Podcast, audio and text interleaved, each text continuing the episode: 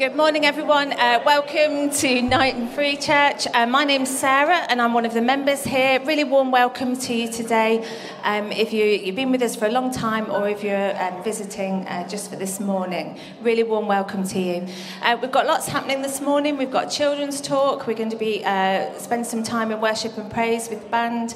Uh, and then Matt McDermid, um, who many of you will know, some of you may not, um, is going to be coming to speak to us um, later on. Just a few people still. All come in, come sit down.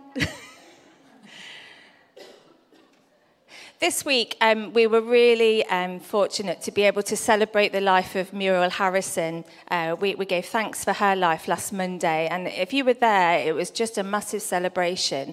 Um, and tying in really with what today, what's happening in London today, she ran